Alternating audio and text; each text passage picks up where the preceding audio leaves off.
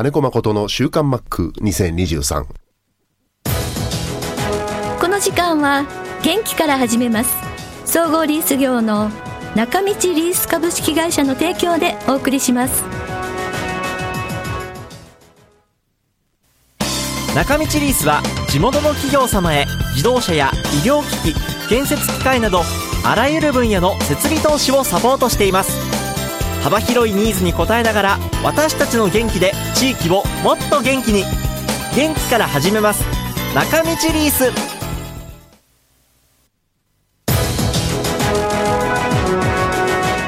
週刊マックは札幌市西区のコミュニティ FM 三角山放送局が FM76.2MHz でラジオ放送。インターネットスマートフォンでもお送りしています。おはようございます。安村麻里です。9月29日金曜日。今週の「週刊マック」は27日、えー、おとついですね。収録した音源からお送りします。今年優勝したオリックスについて話してくれました。ではどうぞ。あとオリックスの胴上げを間近で見たのどうですかって結構来てますけど。うん一つはね、はい、早かれ遅かれなんだけど、はい、あのあれだけゲーム差あると、ええ、うん、あやっぱり俺らの前かっていう感じ。ね京セラドームでしかも、はい、まあ、悔しいを通り越してるねなんかこう力の差感じたなこれ感じたなっていう部分もたくさんあるし、はい、これどう進めていくのがいいんだろう果たして詰まるんだろうかとか、すごく考えさせられる。うん、だ選手の時もね何度か胴上げを相手の胴上げを目の当たりにしたこともありますし、はい、うんまあ、全然感情は違うかな。ああそうですか。うん、だからどうすればこういうチームが作れるんだろうとかね。ああやっぱりそういう見方になるのね。うん、うんうんそっちの感情でした。うん。今年のやっぱりオリックスの強さはピッチャーですか？うん。スキル？うん。うん、あの今年投稿打点なんですよ。ですね。うん。うん、だからなおさら投手陣の圧倒的な力があると、うん、バッターは押されるよね。うんうんうん。うんあの柱がねああ柱じゃこのこうねビッとねそう柱がねしっかり、まあ、前半は柱がしっかり3本あったでしょ。はい。後半も柱がしっかり3本あんのよ。ああ。うん、2本わかるよね。はい。で、前半の柱のもう1本がね、山下俊平太ああ。はい。マック言ってましたもんね。うん、彼が二十歳なのね。若途中怪我しちゃったけど。そうですね。で後半出てきたのが、まあ、育成から2年目の東っていう。ああ、はいはい。負けないのよ。ボールの質もね、本当、うん、うん、まあ、ボールの質もいいけど、うん、なんだろうな高さ間違えてもコース間違えないっていうああもうすごいじゃないですかそうそうそう、うん、間違えないのか間違わないのか分かんないけど。両方かも、うん、うん、とにかくね点を取るのが至難の技なところが、うんうんうんそれがまあヒット1本一本も打てなかった試合もあったし。そうです。あの、うん、次の日、9月9日ノーヒットノーラン。これ面白いもんですよ。ノーヒットノーランって、6回、7回ぐらいになって、あ、やられちゃうんじゃないの？って大体思うのがノーヒットノーランなんだけど、はい。あの時、2回ぐらいに、これやべえ。あ、2回で？思った瞬間があったの。いや、本当に所得の投げっぷりを見てて、ああ、すごい。2回でっていうのはすごいですね。そう。そしたら次の日のコメントで、ええ。こう3回ぐらいからちょっと狙ってみようかなと思ってましたって 普通ね投げてる方が、うん、そういう手応えを感じながら投げれることってほとんどないはずなんだけどですよね。あの時は俺も感じちゃってたし投げてる本人も感じちゃってるっていうのがやっぱすごいなと思って。すごいピッチャーだな、うん、っていうのはあの時ね結構風が吹いててマリンスタジアム山本由伸投手のまっすぐも、ええ、左バッターの体に向かってったボールがインコースギリギリに決まるのよ。あストライクになっちゃうのね。うん、あすごい。あ絶対バッターは、あこれボールだなと思って。当たると思う。うんうんうんうん。それが、ブーッとストライクすごい。魔球だ。で、外側に投げたスライダーが、右バッターボックスの方から、外側ギリギリに決まる。すごい、すごいですね。だから投げてて気持ちが良さそうだったの、ね、楽しそうに。うんうんうん。でこっちは、ある程度球数投げさせないと、うん、その、勝負にならないから,、だから頑張って粘ろう粘ろうっていう話はずっとしてるんだけど、もう三振してもアウトになってもいいからもう1球もう2球頑張ろうってなるんだけど、できないよね体に向かってくるんだから。ファールもできないのね全然あボール当たらない。でこれあこれうわ粘らしてもくれないと思ったのが2回だった。あーすごい。普通7回とか8回ぐらいじゃないですか感じるのが。あれ？これって。6回ぐらいだね。6回ぐらいか、うん。球数とテンポと、うんバッターの雰囲気とで、そんな感じする。んだ僕はパーフェクトやられると思ったの、あ。ー、うん。そしたら6回ぐらいにちょっと安田君にフォアボールを与えました、あそれでちょっと助かったなって感じするんだけど、ーうんそれぐらいの内容でした。そっか。だから、うん。で山本宮城っていうはい。太い柱があって、うん。で前半に山下俊平太投手、はい。えー後半に東投手、は3本の柱があってうん。で田島はい。投手もいいのよ、うん。これが。うんうんうん。はあ、はいあともう一人だな。山岡せ投手も結構山岡は後ろに回って。うん後ろに回ってだからすごいなと思って。1イニングをしっかりうん、投げるという適材適所にね。収まって、侍ジャパンの時山岡投手結構呼んだんだけど、ええ。要は第二先発として、とりあえず1イニング2イニングで振ってくれっていうことができるピッチャーだうから、ん。であとブルペン陣がね、うん。マリーンズよ吉井監督とかも、その3連投はなるべくさせないようにと1年のスパンで考えた時にうんするんだけど、ブルペンの A クラス A チームに入れる勝ちパターンのピッチャーって、やっぱ3人か4人ですよね、ん。だけど練習してる時とかで3連投させないってなると必ず1人2人毎日いないじゃない、うん。じゃあここにここに同じ力のやつがじゃあ入ってこれるかって言ったらいればいいけどいないじゃない、オリックスの場合は2連投しましたっていうのが3人いても、はい。この3人を次の日登録から上げることでき上げるって登録してるんだけど、ベンチ入りさせないでうん。休息取らしてメンテナンスして、他の3人が待機してるから。これがまたすごい力持ちいやーそれは無理だね。だから、うん。普通1点2点頑張ってリードしていくと向こうが勝ちパターンじゃないピッチャー陣が出る、はい。そうすると力がちょっと落ちるから1点2点こうリードを広げることができるはずなんだけど、うん。そのその試合で出てくるピッチャーがすごいのよ。うん。ビハインドで出てくるピッチャーがすごいの、そっか。うん。だからビハインドなんだけど、うん。こっちはリードしてるんだけど、うん。すごく追い追い詰められる ドキドキしちゃう。うん。だからそのやりくりというか、できるぐらいの人がいるっていう。う、んそうですね、で野手はね、えあのー爆発力はやっぱないけど、ええ。だからよ吉田正え尚選手がメジャー行きましたよね、うんだけど彼らやっぱそのなんだろうピッチャー陣がいいから、うん。試合の中でここっていうところのポイントをやっぱりもう優勝経験も増えてきて、うん。その知ってる、ああそっか。うん。淡々と試合進んでるようだけども、うん。ものすごく嫌だ。ああ、もうこっち一個ミスしたらあここつけ込まれるって思ったりへえ面白いようにそういうパターンになるんだよね。すごい。だからね2007年の時みたい。ファイターズ、ファイターズの、うん、2006年に活躍ホームランとかたくさん打った小笠原選手と新庄選手が抜けて、はい。ホームランが80本近くマイナスになる。うんうんうん。というところの報道からスタートしたのあそうで2007年、すねうんだから下馬評超低かったのね、はいはいはい。だけどダルビッシュがいて、ええー武田正信もいたかな？えうん。八木っていうのみたいなあいましたね。でグリーンがいて、っていうこう柱があって、えそのホームランなんか急にみんな打てるはずねえじゃんって思いながら俺らやってて、じゃあ守ろう守ろうってやって。えうんうん。だから野手陣とピッチャーとも話するんだけど、ん。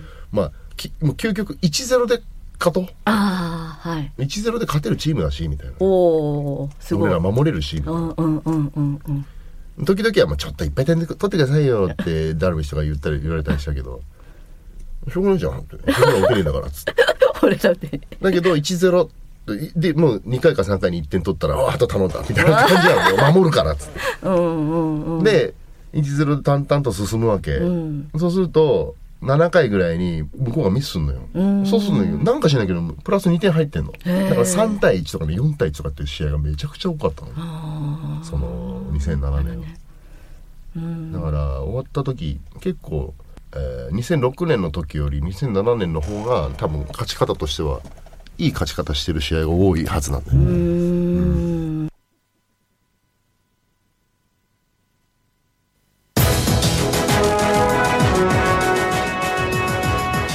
いうことで、えーと、おとついですね水曜日の日、あのー、最初のちょっと、あのー、頭は入らなかったんですけども B スタジオに三角山放送局にマックが来まして久しぶりに対面で、えー、収録をしました、まあ、音聞いてるとねなんとなくわかると思いますけれどもね、えー、マックの、えいい声が流れていましたね。さあ昨日でファイターズはエスコンでの試合が終わりました。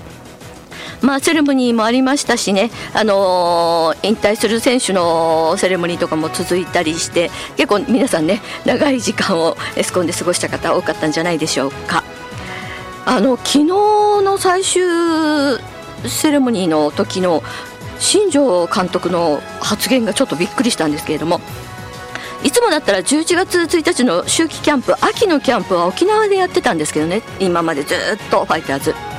エスコンフィールでどうぞやります？って口が回らなくてエスコンでやりますっていうことを突然発表されてちょっとびっくりしました。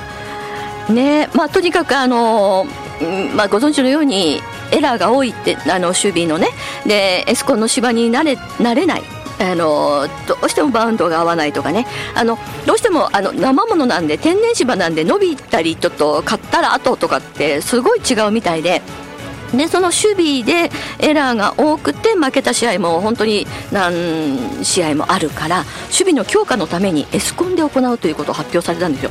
で11月の1日から12日までなんですがなんと飲食店とかグッズもグッズショップもオープンしますのでって 来てくださいっていうことを言ったってびっくりしたんですけどもまああのエスコンフィールドも皆さん行かれた方大勢いらっしゃると思いますけれども今年からあの開業したんですけれども合わせて F ビレッジっていうふうにあの辺ね北広島のところ行ってますけれどもあのすごい来場者でま、野球自体は188万人で200万人には到達しなかったそうですけれどもでもあのお休みの日でも野球がない日でも本当にたくさんの方が来てたということでね、まあ、あのファイターズが目指すボールパークに本当にちょっとずつ近づいてさらにさらにっていう感じがしますね。あの私も結局今シーズン遠い遠いって文句言いながらも3回行ってきました。あの27もあの ごめんなさいねファイターズの皆さんね。マリーンズが勝った試合も 見てきました。うんあの谷地選手の引退セレモニーだったんですけど谷地選手がいろんなところを守ってね。ああなんかすごい配慮だなと思いながら見てたんですけど若干なんかねマリーンズの応援団がちょっとおとなしかったなっていうのが気になって、まあ、負けているのでしょうがないかなずっと負けてるのでね、まあ、27だけは勝ちましたけれどもあの昨日もあのごご存知のようにもう大敗をしましてね。ファイターズにとってはエスコンの最終戦を勝利で飾ることができたんで良かったことは良かったんですけれどもあの監督の発言もね万波選手指名で 万波をホームラン王にするので北海道からパワーを送ってくださいっていう話があった時万波選手がちょっとね あのどうしよう俺みたいな感じで顔で 困ってましたけれどもね、まあ、でもあの残り試合を考えるともうなんとか頑張らなくちゃいけないですね。マリーンズはちょっと多いんですよね。あと8試合残ってるんですけどもね。あのファイターズはそんなに残ってないのであと4試合ぐらいかな。なのでね、えー、毎試合打つぐらいの勢いで頑張らないといけないなと思います。皆さんからのメッセージもえー、今日からマリーンズを応援しますという方多くて。いやあのいいいんですよ、まあ、あのファイターズは残念ながら問題再開が決定してしまったんでという感じで 来ましたけど、まあ、でもあの応援は楽しかったんじゃないかなと思います。静岡ママさんです。ありがとうございます。昨日は日本一暑くなった静岡から35度は辛いということでねこの9月の28日昨日8日でしたんで35度は本当に辛いですね。北海道はもうぐんと気温が下がって あのあな夏が懐かしくなるっていう方もいましたんでね、まあ、本当にね人間って勝手ですよね。寒くなったら暑くなれ。暑くなったら寒くなれって思いますよね。えー、静岡ママさんはエスコン今季最終戦大勝利おめでとうございます。さ最終戦の対戦相手がロッテというのはやはりマックとのご縁なんでしょうかということでね、えー、今日は移動日。明日はナイトゲームなのでマックの残りなあ今日ね生放送だったりしてっていうことでいただいてましたけれども残念ながらおとついの収録からお送りしました、まあ、移動がねやっぱり大変ですよね。今日まあ、今日はマリーンズは明日からあのライオンズとなんで千葉に戻るんですけれどもね。あのファイターズは福岡まで行かなくちゃいけないんでね。今頃移動してる頃でしょうかね。花桃さんです。マクマリさんおはようございます。大変ご無沙汰しております。はいご無沙汰してますね、えー、花桃さんです、えー、そんな夏が懐かしくなるぐらい朝晩は肌寒くなりました。昨日エスコン最終戦行ってきました。ロッテのベンチもよく見える席でした。マックの姿もしっかりと見てきました。ということでえ今日からはロッテを応援します。絶対に CS クライマックスに行ってくださいということで。はい。そうなんですよね。いやどうでしょうね。もう本当にホークスイーグルスマリーンズどこが行くかは全くわからない状況です。ロコさんからもいただきました。昨日はホームのロッテ戦が2023年度最後の試合でした。ファイターズ。最後ということで25日から3連戦観戦しました。ということでよかったですね。で26日ですね、えー、一番今まででいい席チケットをいただいたんでということで新庄監督の上のシートだったというよかったですね。しかも勝ちゲームでね。最近ねマリーンズの負け方がめちゃくちゃなんですよね。1点とか2点とかしか取れなくて。まあまあしょうがないですね。こんな時もありますね。みえママさんです。おはようございます。エスコンロッテ戦2628観戦してきました。両日とも勝利できて嬉しかったです。ということで。私もこれからはロッテの勝利と万波選手のホームラン王になれるよう応援していきます。ということで。はいお願いします。船橋の有子さんからもいただいています。えー、ちょうどあ先週ですね久慈川の話をしたんで、えー、5年前の夏袋田の滝を見に行った時久慈川の鮎の塩焼きを食べましたということで。あのー、おとついもですね収録時間そんなになかったんですけれどもマックも、あのー、タクシーでビュッと来てまた戻んなきゃいけないので。で前半 30分ぐらいは釣りの話だったんですよね。まあまあまあ滑らかにしゃべるしゃべる。でまあその話はまあ後でもいいよねっていうことで今日はオリックスのあの話をしましたけれども。そうです。そして有子さんからも頂いてますけれどもマリンズは球場アナウンスの谷保さんが引退されると聞き驚きました。ということで。そうなんですよ。帯広出身の谷保さんが33年間すごいですね。場内アナウンスをしてらして。